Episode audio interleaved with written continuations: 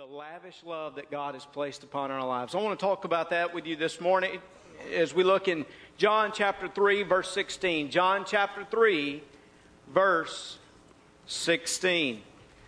So, I was thinking about this day. This day, of course, uh, really launches us into summer. And of course, I have realized since being in Ruston that everything is very rhythmic in Ruston. I tell some of my friends from other places, I say, you know, Ruston, it just has this rhythm about it. It focuses around the university and the school. So oftentimes, when like the university is out or the schools are out, you'll see a lot of people that'll be going in different directions, maybe vacation, maybe, of course, in the summer for us, a lot of missions. A lot of stuff will be happening. You'll start seeing the church attendance kind of go down just a little bit. So this year, I've thought about that. And I've decided the best way that we can really increase our attendance during the summer is to preach on giving. So that's what I'm going to do in the next few months, all right? Some of our deacons looked at me this morning when I mentioned this, and I think they were totally concerned about what was going to happen with our attendance when we think about giving. But we have purposely and intentionally wanted to move through these different facets of the church's life to really refocus us. Some of you remember back in January when, when I came and I started the series on prayer that I wanted to make sure that we were re emphasizing those core values in particular, or those practices, let's call them that, those disciplines that we were founded upon. When we were getting ready for our 90th celebration back in last September, we were looking at the history of Temple Baptist Church, and Dale and I were talking. I went to Dwight because he was here when it was founded 90 years ago and asked him about things, and we all kind of discussed. And they told me that really when we started, this church wanted to be known as a praying, giving, and witnessing church. Those three aspects, those three disciplines, those three characteristics were to define who we were and who we are. And this morning, we come to focus on that second characteristic. We talked about prayer all through the first part of this year. And now I want to talk to you about giving. And when I talk to you about giving, understand this is more than just financial giving, okay? So before some of you check out on me next week and you don't come back because of this series, know that this aspect, this giving aspect, affects all of our lives. And I want to start it, I think, where it should be started by recognizing that our God is the greatest giver that you could ever find. He is the most giving being in all of the universe. His very nature is a nature of giving. We know that as we look through the scripture.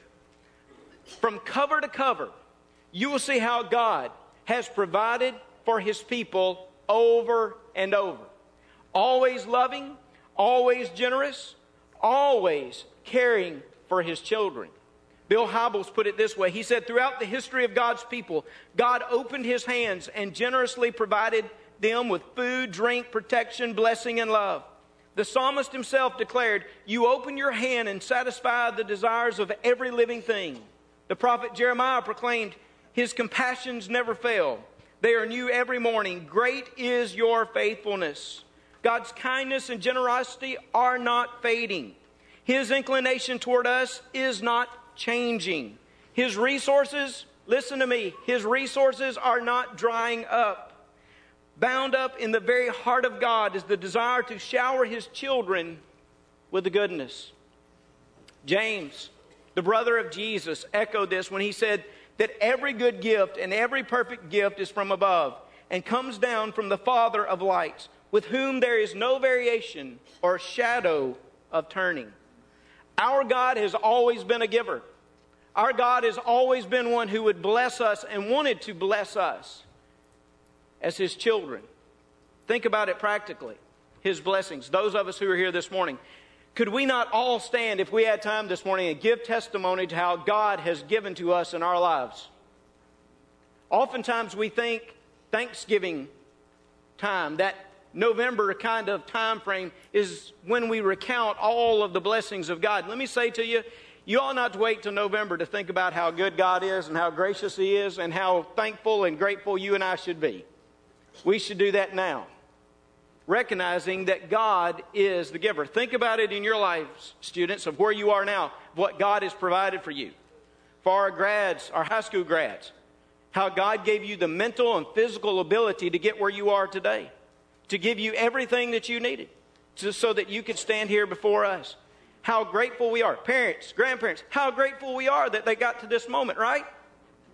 Oh my goodness, I thought somebody go charismatic on me right there, didn't they?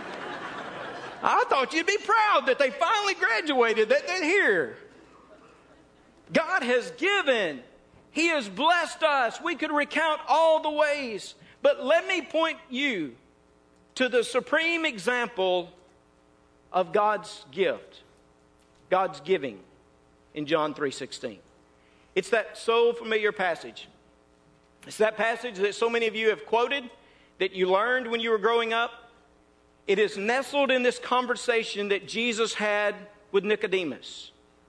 As Jesus was really just unpacking this idea of salvation, of being born again, Jesus said this to Nicodemus, making such a powerful statement. Listen again to his words. For God so loved the world that he gave his only begotten Son, that whosoever believeth in him should not perish, but have everlasting life. If you want a supreme example of God's giving character, all you've got to do is go to John 3:16. Because God so loved the world that he came, that he sent his one and only son to die for us, to pay the price for us, so that if we would believe and trust, we could have everlasting love, life. Notice this God's primary motivation for his giving is found in his love for us. Why does God give? Primarily, it is because he loves us. I mean, this is what he says here that this specific example is that God so loved us. And that love moved him to provide for us. God did not give simply out of external compulsion. He did not give because he was under duress. He did not give because he was forced. Our God gave intentionally because he loved. That's what he said. This is what Jesus says about the Father. And this love is lavished upon us. Now, that shouldn't surprise us, right? That God is motivated by love. Because this same John will write in his first letter and he'll say that God himself is love. That he's the very embodiment of love. That that is the character that defines him. He is love. So if he is love, he is motivated by that love. Listen, I know he loves me because I'm his child. But I'll tell you what else blows my mind is that he loved me before I was his child. Oh, look, I know I have this father son relationship with him now. And I know that he loves me in this intimate way. But when you consider this passage and you consider the testimony of Scripture, you see how God has always loved us. Notice, for God so loved the world. He loved the world. That's somewhat inclusive, wouldn't you say? All of us that He has loved. He loved you and He loved me before we were even His children. Paul put it this way as he wrote to the Romans. He said, But God demonstrates His own love toward us, and that while we were yet still sinners, Christ died for us. The greatest demonstration of love is that Christ, that God loved us while we were still in our sin. John, later on, again, writing in his first epistle, will say, We love him because he first loved us. In other words, it was love that motivated his giving. And this love was not just abundant and lavish, but this love was sacrificial. The love that you see here because the passage that we're looking at says that God so loved, I mean, this enormous amount of love, He loved the world that He decisively gave His only Son. Love is action. Love is always action. It's always sacrificial, or it should be. The very word that's given here to us is that Greek word agape, which means the committed type of love, sacrificial type of love. But especially if you look at the context itself, it speaks to sacrifice, it speaks to action. I have to be reminded of that from time to time. That love is action. And if you don't remind me of that, I promise you my wife will remind me of that sometimes. I don't know if any of you ever read The Five Love Languages by Gary Chapman. Some of you have, maybe some of you have been through the studies talked about the different ways in which we love. You know, we have different languages in which we express our loves and, and really how we receive that love as well. So, you know, the first time I read through that and I was looking at it, I was trying to decipher kind of my love language, Leslie's love language. It wasn't hard to do because we know each other so well now after these years of marriage. But I have this love language that Chapman would identify as words of affirmation. That means I like people to pat me on the back. I like for them to encourage me. I like for them to say, good job. Any of you kind of like that? Probably words of affirmation? Yeah. I have decided after talking with different pastors' wives, I think all preachers have that one. They kind of all have that words of affirmation. So most of the time when I express my love to Leslie, I'll say it. It'll be a word, hey, love you. That was good. It was great. And, and Leslie, well, she doesn't run on the same track as I do. Not in the love language department. Her language, her love language, is acts of service. So, I mean, literally, we've had this conversation. I'm trying to be authentic, transparent, real with you this morning, okay? We've had this conversation. I'll say, Hey, Les, I love you. She said, Yeah, really, prove it. Whoa, where did that come from?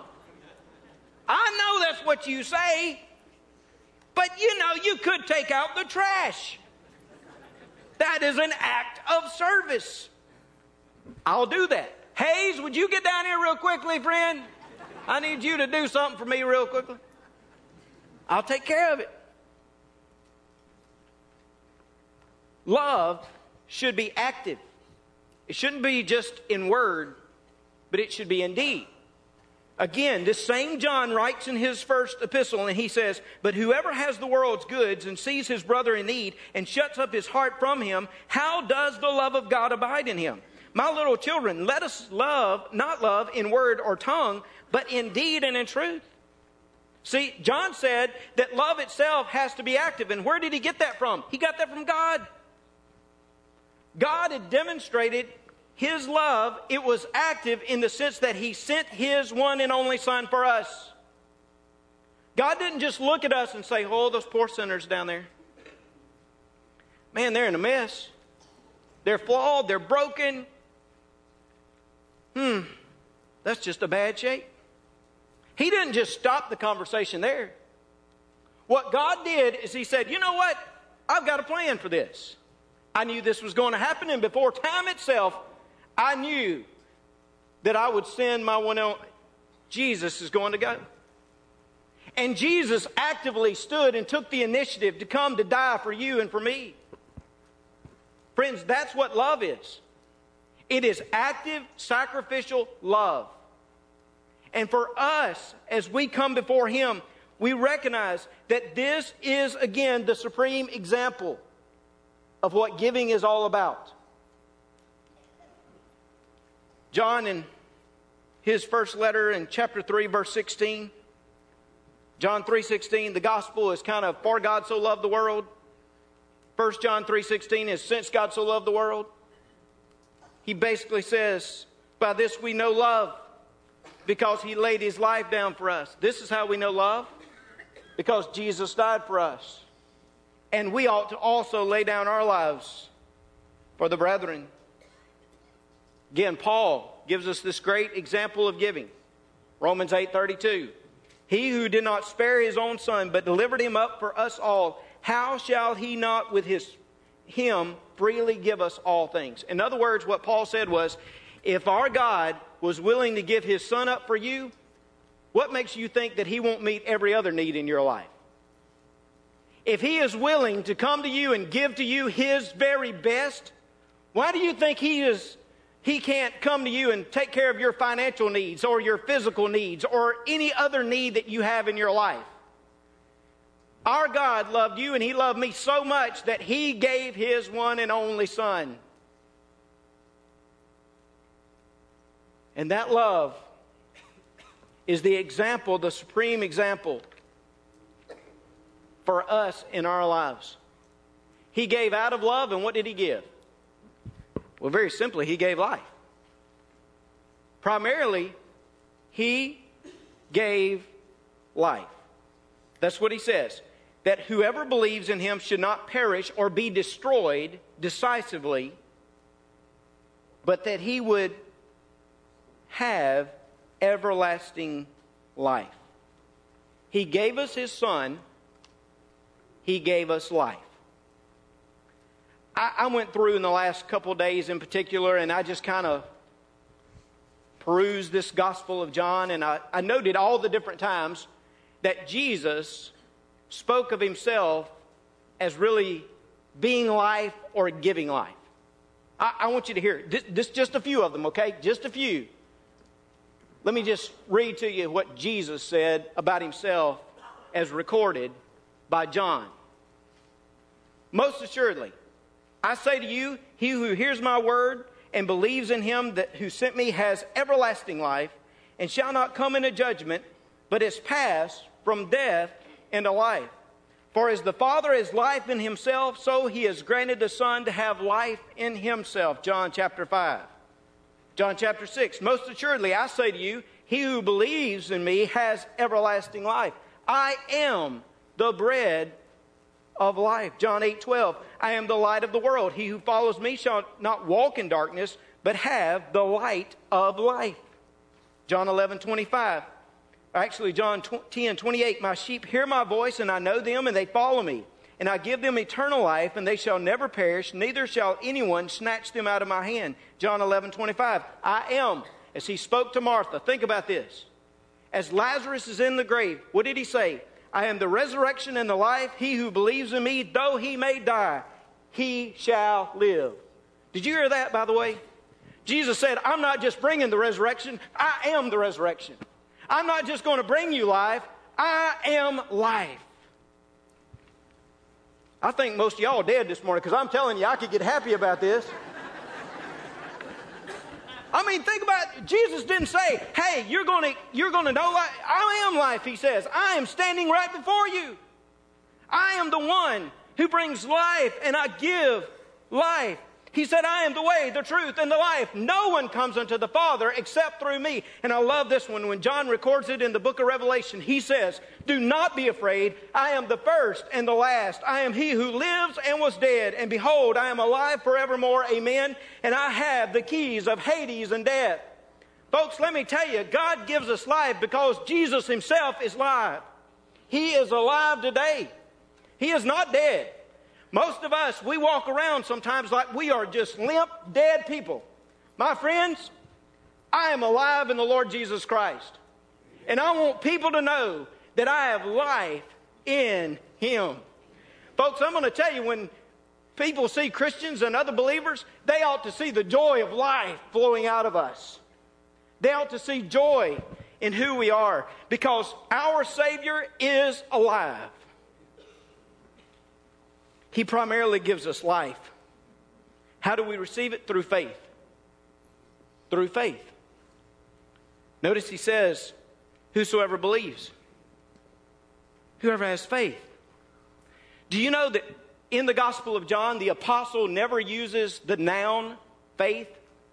He always uses a verbal form of faith.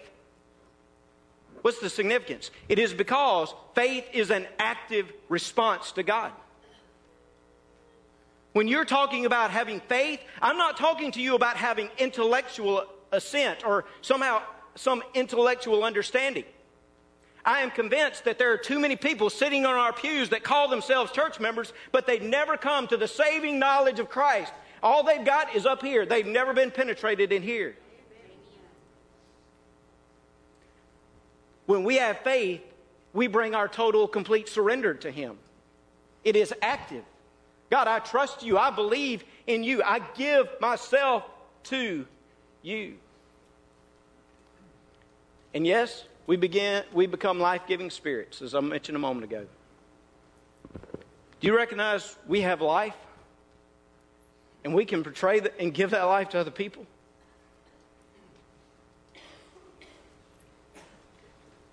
I was struck by a passage some years ago as I read 1 Corinthians chapter 15 verse 45. It drew a distinction between the first Adam and the second Adam. It said the first Adam was a living soul. The second Adam was a life giving spirit. In other words, the first Adam, he just existed. He was a living soul. God had breathed life in him, but that was pretty much it. He was from the earth, he was dusty, he was worldly.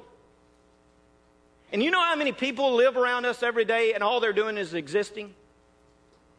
Do you know how many people are walking into these doors and all they're doing is existing?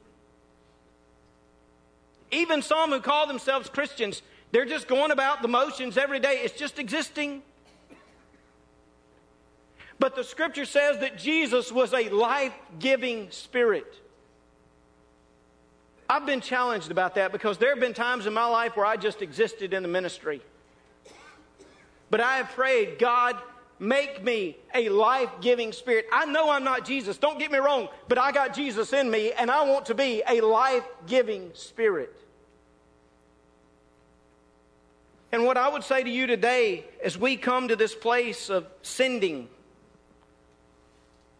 I want to encourage all of you, students, parents, grandparents, listen to the message that God is a giver and that He gave out of love and that He gave life, and take that message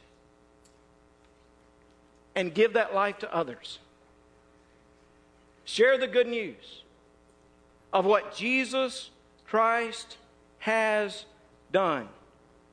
When I teach preaching classes for New Orleans, every now and then I'll do that. I tell the preachers that the major objective of every sermon is to give life. Every sermon to give life.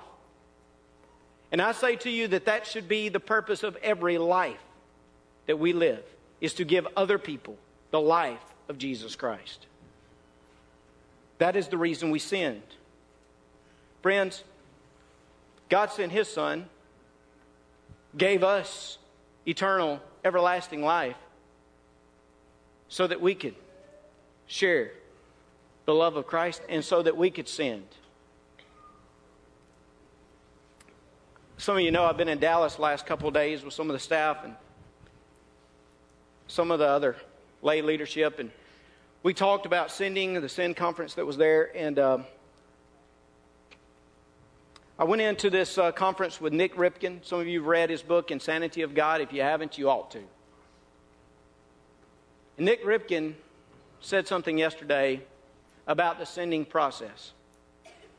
And he said, You know, the most difficult part of the going out is not the person who goes out on mission or goes out to do things for God, for the gospel. It's the one or ones who send these people for the gospel. And then he fleshed it out just a little bit for us. He said it's not just about the one who goes on a mission trip, goes overseas, or goes wherever. It's about the mama and the daddy, and the grandmama and the granddaddy who has to say, hey, I'm going to send them off. That's more difficult than the person who actually goes. Some of you are probably experiencing that right now in this moment of high school graduation or college or what we're doing here today. Some of you probably concerned about that. But let me say to you it's worth it. It's worth it for the kingdom of God. You see, God could have just retained his son right there with all the heavenly privileges and prerogatives. But God the Father sent his son. And for us as a church, what we do today is say, we're sending these individuals with a message of Christ. And it can be difficult for some of us. But we must be about giving life to others through the only name that can bring salvation and forgiveness. And I pray that today that we have come one to recognize that our God is a giver and also to recognize he has called us with the responsibility of giving life. Would you pray with me? Father, I come to you. And I pray in the stillness of this moment that you'd speak to us.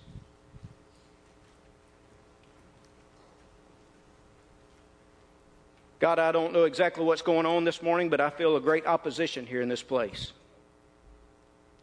And God, I pray that through your stronghold, you would break this down right now. That you would empower us. God, we call upon you for your strength to be demonstrated. And God, right now, there may be some individuals who are lost in this place. And they're existing, they've never experienced life. God, I pray that they'd be saved. They'd give their heart and their life to you. God, I pray for those that are in this place that need to commit themselves to ministry, to work. Those who need to go out from here to be sent. God, I pray for them. God, I pray that you would speak to us in such a powerful way through your Spirit that we would leave here knowing that you have worked in this place.